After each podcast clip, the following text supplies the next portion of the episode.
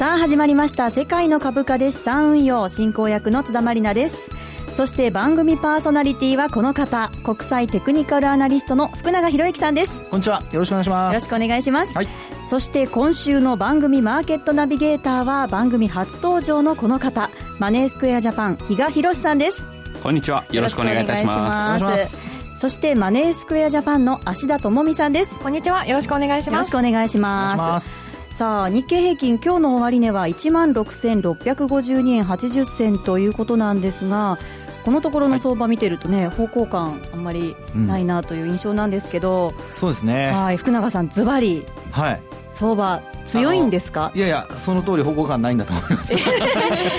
あのですね、はい、やっぱりあのマーケット素直に見ないといけないので、はい、なんか自分の気持ちとしては上がってほしいとか、ええ、あるいは下がってほしいとかですね、そういうふうにこう心のバイアスがかかってしまうと、はい、どうしてもあの曇ってしまうんですよ、はい、いいですか津田さん曇っちゃダメなんですよ、あの素直に見ないとダメなんです、ね、じゃあそんなに強いっていうふうにはご覧になってないんですね。いやそんなにというか全然強くないと思います。強くない、はい、引き続き方向感ないとないですね、はい、ありがとうございます、はい、詳しくね中身また聞いていきたいんですけれども、はい、さて先週土日は、ね、このメンバーと、そして先週番組にも出ていただいたマネースクエアジャパンの小暮さんとともに、はい、大阪と名古屋に日経にひゃくにじゅうご証拠金取引いちにち集中セミナーでね、皆さんで行ってきたんですよね、はい、本当にたくさんの方がねご来場いただきました。ありがとうございました。なんかもうリスナーの方からラジオ見てますなんていうふうにお声かけいただいたりとか、ね、ラジオ聞いてますなんていうふうにお声かけユースト見てますかね。あそうかそうか、はい、見てる、それかもしれないですね。本当嬉しかったですけれどもね。そうですね、またリスナーの皆さんとお会いできる機会たくさんね設けていきたいですよね。はい、はいはい、では始めていきます。この番組は足元のマーケット展望、投資戦略を解説し、日経平均など世界を代表する株価指数のレバレッジ取引のコツとツボも伝授する投資情報番組です。私もゆくゆくは日経にひゃくにじゅうご証拠金取引マスターすべく、番組でいろいろチャレンジをしていきたいと思います。さて番組では日経にひゃくにじゅうご証拠金取引に関する素朴な疑問のほか、マーケットに関する質問を募集しています。番組ホームページの新着記事のトップに質問大募集と書いた記事がありますので、コメント欄からどしどしお寄せください。それでは早速番組を進めていきましょう。どうぞ最後までお付き合いください。世界の株価で資産運用。この番組は エムツージェー 日経にひゃくにじゅうご証拠金取引のマネースクエアジャパンの提供でお送りします。世界の株価で資産運用。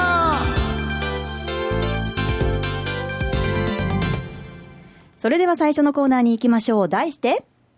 マーケットの見方。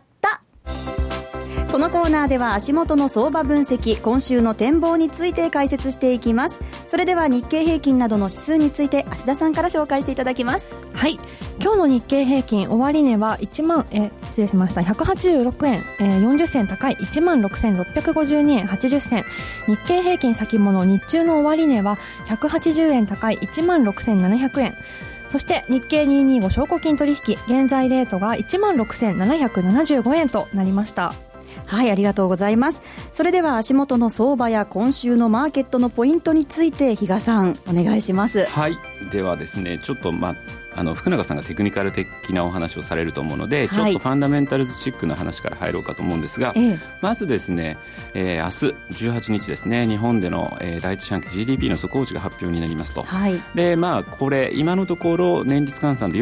ー、れいてんさんパーセント、 前回がマイナス いってんいち だったので、はい、まあ、プラスに転換というふうに言われてるんですが、はいはい、ただ今年ってウルー年なんで、そうですね、例年に比べればいちにち多いと、ええ、でこの分が実はその出てくる指標には反映されてなくて、じゃあこの分をじゃあ換算したらどうなるのっていうと、いちにちといえども年率換算するといってんにパーセント の影響があるということなので、結構大きいですよね。その分差し引いちゃうとまたマイナス成長なんじゃないのと、はい、でに四半期連続のマイナスってことになると、ええ、テクニカルリセッション、また景気後退というようなことになってきて、はい、でそうなってくると今後また安倍さんのですね、はい、消費増税延期というような話が出てくるかなと。ああの、ね、週先週末には延期しないよっていうような発言もあったんですが、もしかして ジーディーピー の結果を受けては、受けてはまたそういうところに着目されやすい、えー、で実はそれをじゃあ消費増税を延期した場合って、はい、今市場で言われているのが、えー、格下げ、格付け機関のですね、格下げがにノッチ、はい、に段階行われるんじゃないのっていうのが今言われています。にノッチ大きいですね。大きいです。でそこで津田さんに質問です、ええ、格下げが影響すると最初に一番、はい、マーケット影響を受けやすいっていうのはどういったマーケットだと考えます？えー、日本が格下げされるっていうことですよね。国が格下げというふうに考えてもらって結構です。国債とかおっしゃる通りなんです。そうすると債券の市場が一番まず反応してもですね、はい、おかしくないかなというふうに思うんですけれども、はい、なるほど。当然日本売りなので、えーえー、債券売りということは金利が上昇するんですけれども、はい、教科書通りにいけば、はい、ただ今日本の国債のマーケットを牛耳ってるのは、はい、ご存知の通りもう日銀と、えー、そこはまあ買って、まあ、あの利払いが増えると今度負担が大きくなりますので、はい、当然それは避けるという意味でも日銀が買ってくるとなるとそれほど影響ないのかもしれない、はい、ただそこからじゃあ社債というところに行っちゃうと、はい、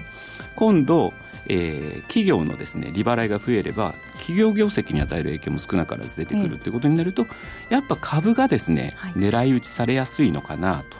いうふうにも思うんですが、念のためファンダメンタルズだけで物事を判断しちゃいけないので、はい、ちょっとチャートもですね今日あの持ってきたのであの、はい、番組ホームページに上がってるかと思うんですけど、はい、ぜひご覧ください。そうするとですね、はいはいはい、まあもうテク、テクニカル的に見ても多分福永さんもおっしゃると思うんですが、ええ、ニュートラル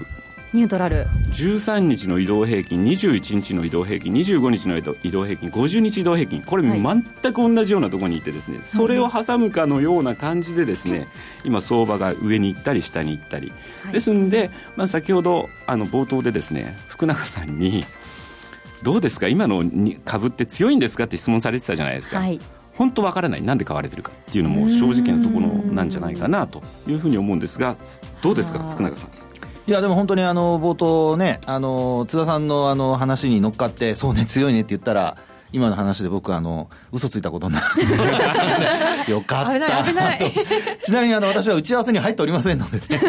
あのこれは、ね、あの放送の中で言っておきますが、まあやっぱりあの正直な目で見るとですね、はい、今あのちょうど比嘉さんのお話にあった移動平均線の話なんですけど、はい、あの簡単にこうね、えー、なぜ、えー、方向感がないと移動平均線から見て言えるのかっていうところなんですけど、はい、これねいろんな期間の違う移動平均線が同じところに集まってるっていうことは、はい、この場合には要はあのまあ、株価の方向ですね、あるいは価格の方向があの定まってないと、はい、だ行ったり来たりしてるからいろんな期間の移動平均線が同じところに集まってるってところなんですよ、はいはい、でなおかつあの方向もですね例えば上に行ったり下に行ったりっていうそういったトレンドも出てないっていうことなので、えーあのこれから津田さんが今度トレードをね始めるときに、はい、いろんな移動平均線期間の長いものから短いものまでの移動平均線がですねあのどっか集まって、えー、重なってたりなんかすると、はい、ちょっとトレンドが出てないっていうときなので、はい、そういうときにはエントリーを気をつけなきゃいけないっていうふうになるんですよね。そうですね、はい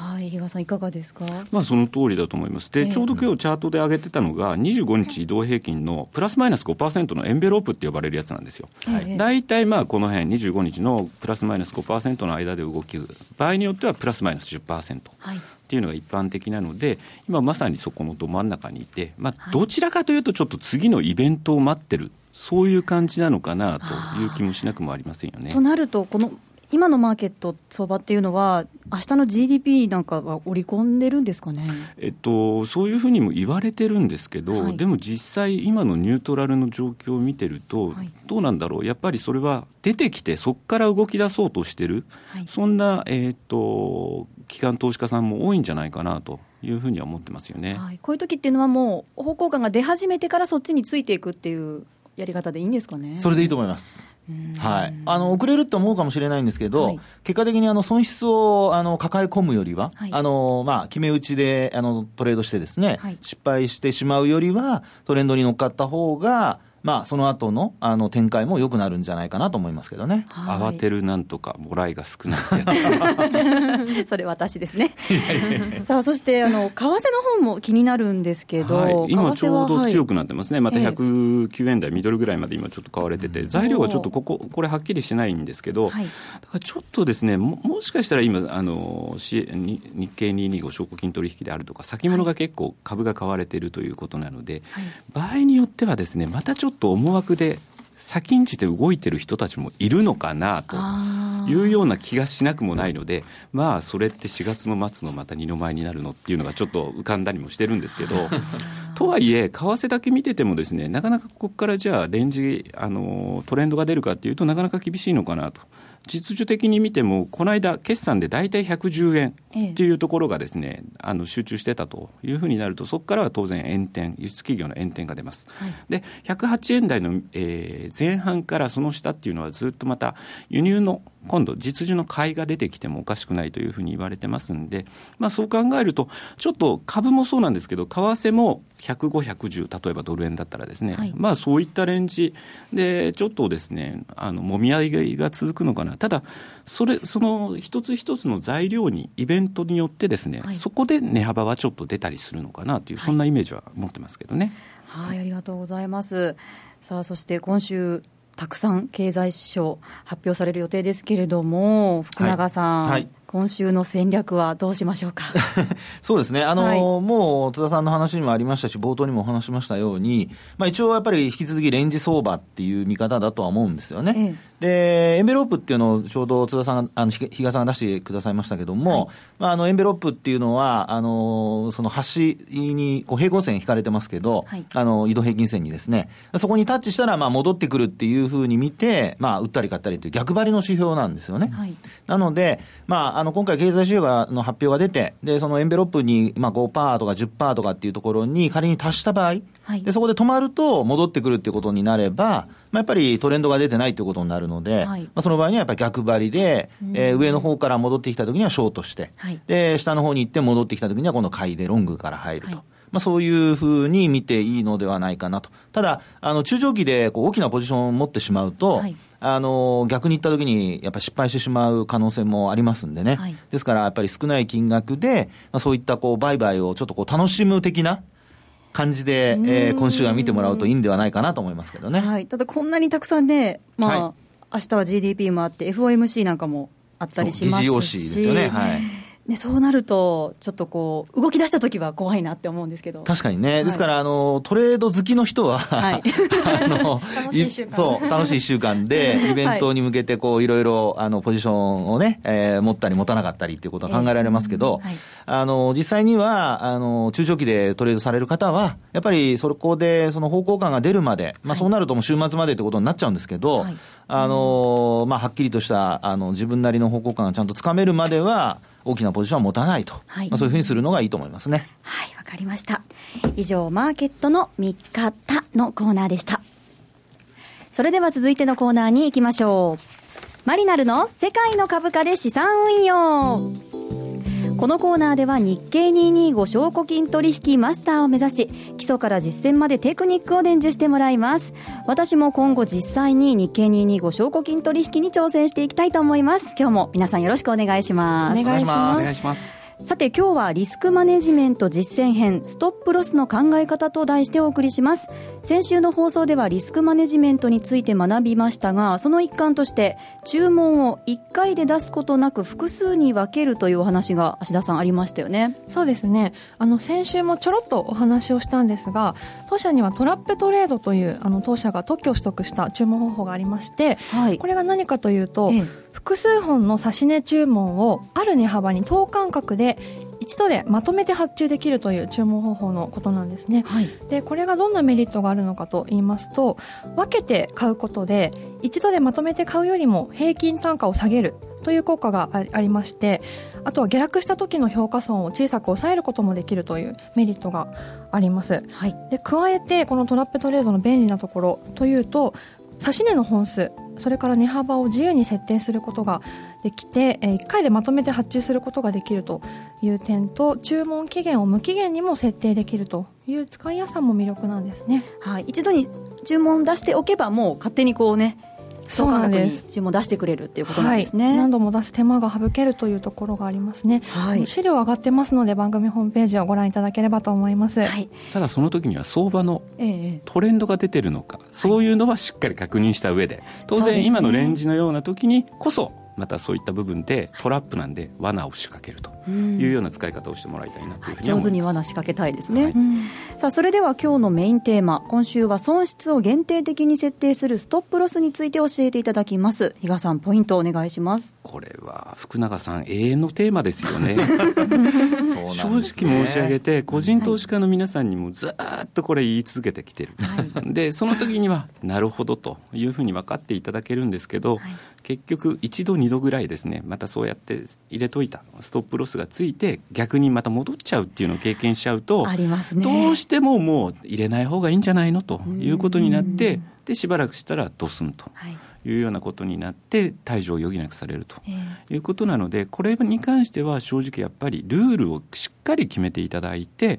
あのやる方がいいのかなというふうに思ってて、で特にですねさあのやっぱり個人投資家の皆さんとお話をしているとテクニカルでじゃあそのサポートであるとかレジスタンスになるようなそういったところで仕掛けておいてはいかがですかって言っても、はい、どうしてもそのチャートのテクニカルっていうところでもう一回止まっちゃうんですね。はい、ってなったら、まあ、あの私最近お伝えしているのは、はい、であれば一つのポジションでいくら損をしたら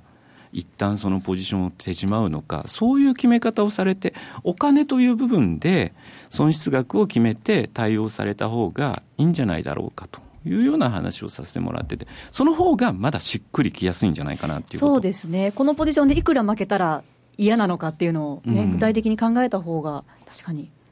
そ, なそっちの方が多分分かりやすいというふうに思いますし、そうですよね。えー、あとまああの利益とかを出すときにも使えるやつなんですけど、はい、例えば決済トレあのごめんなさいトレールストップとかっていう注文手法もありますので、はい、その時のトレンドでうまく乗れればですね、これ利を伸ばすようなあれにもなりますし、逆に言ったとしてももうストップそこでつけてしまうとい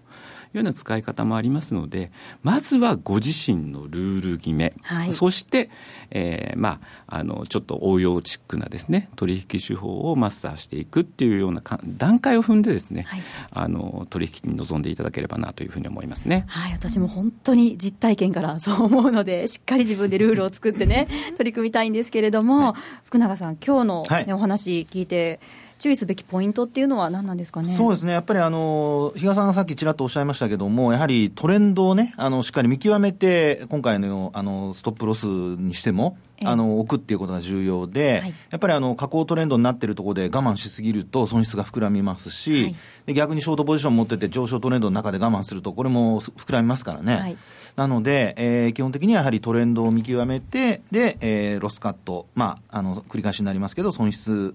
どの程度なったらいいのかなっていうところで、えー、決めておくと、はい、分からない人は。であともう一つですね、これあのピラミッティングっていうテクニカルというかあの、えー、伝説のトレーダーのあのえー、やり方がありまして、ピラミッティング、はい、ピラミッドのようにですねポジションを積み上げたり、はいはいはい、あるいは少しずつあの外したり返済したりっていうのがあるんですよ、はい、なので言葉だけちょっとちらっと皆さん頭に入れといていただいて、はい、今後おいおいちょっと津田さんにも詳しくお話ししたいと思います。お願いします、はい、ピラミッティング教えてください、はいはい、来週もたくさん学んで実践につなげていきたいと思います。以上マリナルの世界の株価で資産運用のコーナーでした。エムツージェー インフォメーショ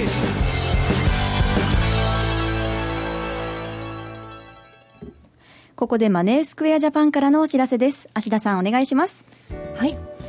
それでは今週開催予定のセミナーのご案内です。ごがつじゅうくにち木曜日夜ろくじさんじゅっぷんから、会場は東京駅徒歩にふんの東京金融取引所にて、初めて投資をするなら日経にひゃくにじゅうご証拠金取引セミナー in 金融取を開催します。お取引を始める前に必ず押さえておきたいポイントを初心者にも分かりやすく基礎から丁寧に解説します。当日は参加者限定でマーケット監視ルームという普段は入れない場所にも見学することができますので、はいはい、ぜひご参加ください。はいぜひ参加してください。そういえばあの先週芦田さんブログにコメントいただいてましたよね。はい、あの実は私 エフエックス のセミナーで講師を務めているんですけれども、ええ、そのセミナーに参加されたという方からコメントをいただきました。ありがとうございます。あの エフエックス のセミナーでお会いしたことをきっかけにラジオをお聞きくださっているとのことで、すごく嬉しいですね。橋田さんファンということですね。ありがとうございます、はい、ぜひ今度は、ね、日経にひゃくにじゅうご証拠金取引のセミナーにもご参加いただきたいですよね。はい、あの私もよく会場にいますので、あのお越しになった際にはお声をか、お声をかけていただければと思います。お待ちしております。はい、芦田さんありがとうございました。ここでお知らせです。マネースクエアジャパンの日経にひゃくにじゅうご証拠金取引は取引期限がなく、ほぼにじゅうよじかんいつでも取引が可能。しかも配当相当額や金利相当額もしっかり発生する上、レバレッジもかけられます。さらに設定レンジの中で新規と決済のセット注文を自動で繰り返すトラリピは、はちわりのお客様が利用する エムツージェイ だけの発注管理機能です。詳しくは エムツージェイ 日経で検索。当社の取扱い商品は投資元本以上の損失が生じる恐れがあります。契約締結前交付書面をよくご理解された上でお取引ください。金融商品取引業関東財務局長金商だいにせんななひゃくきゅうじゅうななごう株式会社マネースクエアジャパン。以上 エムツージェイ インフォのコーナーでした。福永博之のマーケットトピック。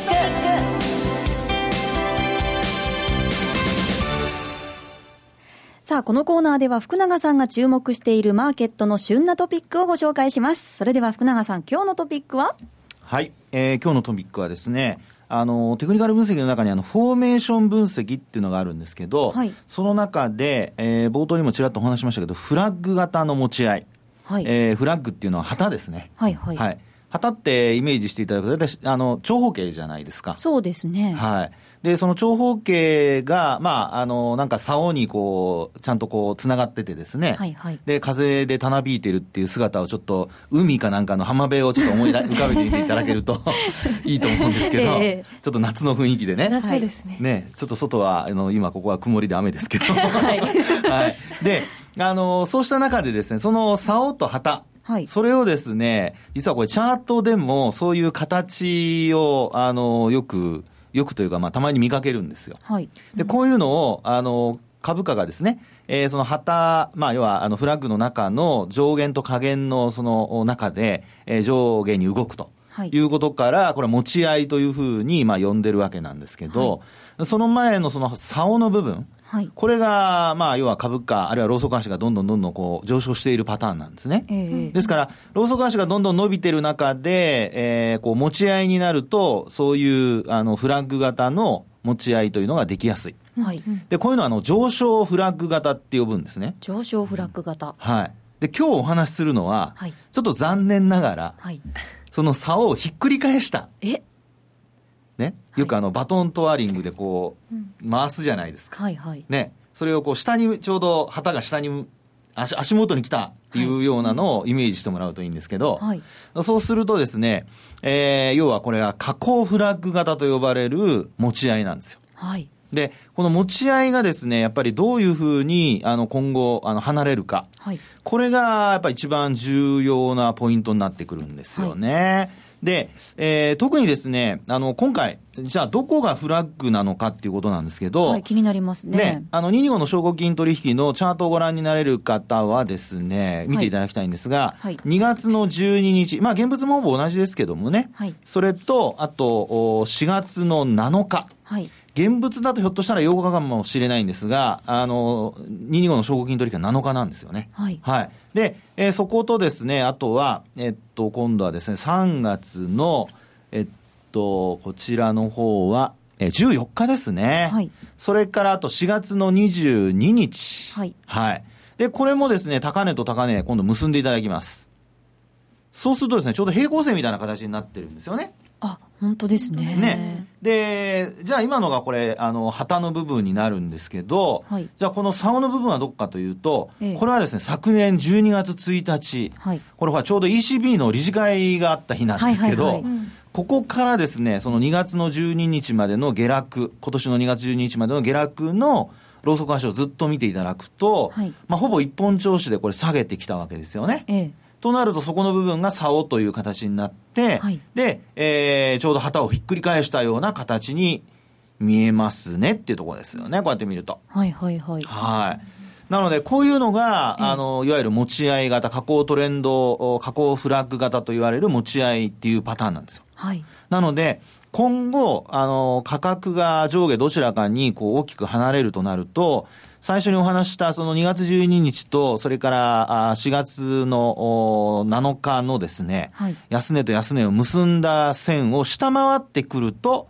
これはもう下降トレンドということで、はい、えー、価格がですねにがつのじゅうににちの安値に近づいたり、はい、あるいは割り込んだりしてくる可能性があると。はい、で一方で反発して、えー、上昇してきた場合には、さっきお話したようにさんがつじゅうよっかの高値としがつにじゅうににちの高値を結んだ抵抗線ですね、はい、まあ、そのあたりまで、えー、戻して、それを抜けるようだと今度はまあ上昇トレンドということで、はい、えー、価格がいちまんはっせんえんとかですね、えー、そういうのに向かう可能性が出てくると。はい、ちょっとあのリスナーの皆さんに参考のため、はい、にがつじゅうににちしがつなのかの安値とあと高値と、ちょっとどのぐらいか教えてもらってもいいですか。これはですね、一応ですね、はい、価格で見ますと、はい、えっと いちまんろくせんななひゃくななじゅうに 円、はい、これがにがつじゅうににちですね、はい、で、あ、ごめんなさい、いちまんよんせんえんですね、失礼しました、うん、いちまんよんせんななひゃくななじゅうに 円で、あとしがつなのかの安値が いちまんごせんさんびゃくじゅうはち 円ですかね、はい、はい、であと高値の方ですけど、はい、こちらの方は いちまんななせんななひゃく、えっとにじゅうえんぐらいですかね、はいはい、えー、っとそんなもんだと思います。 いちまんななせんななひゃくえん台、はい、ななひゃくえん台、はい、で前半ですね。それからあともう一つはしがつにじゅうににちは いちまんななせんななひゃくろくじゅうよんえん、はい、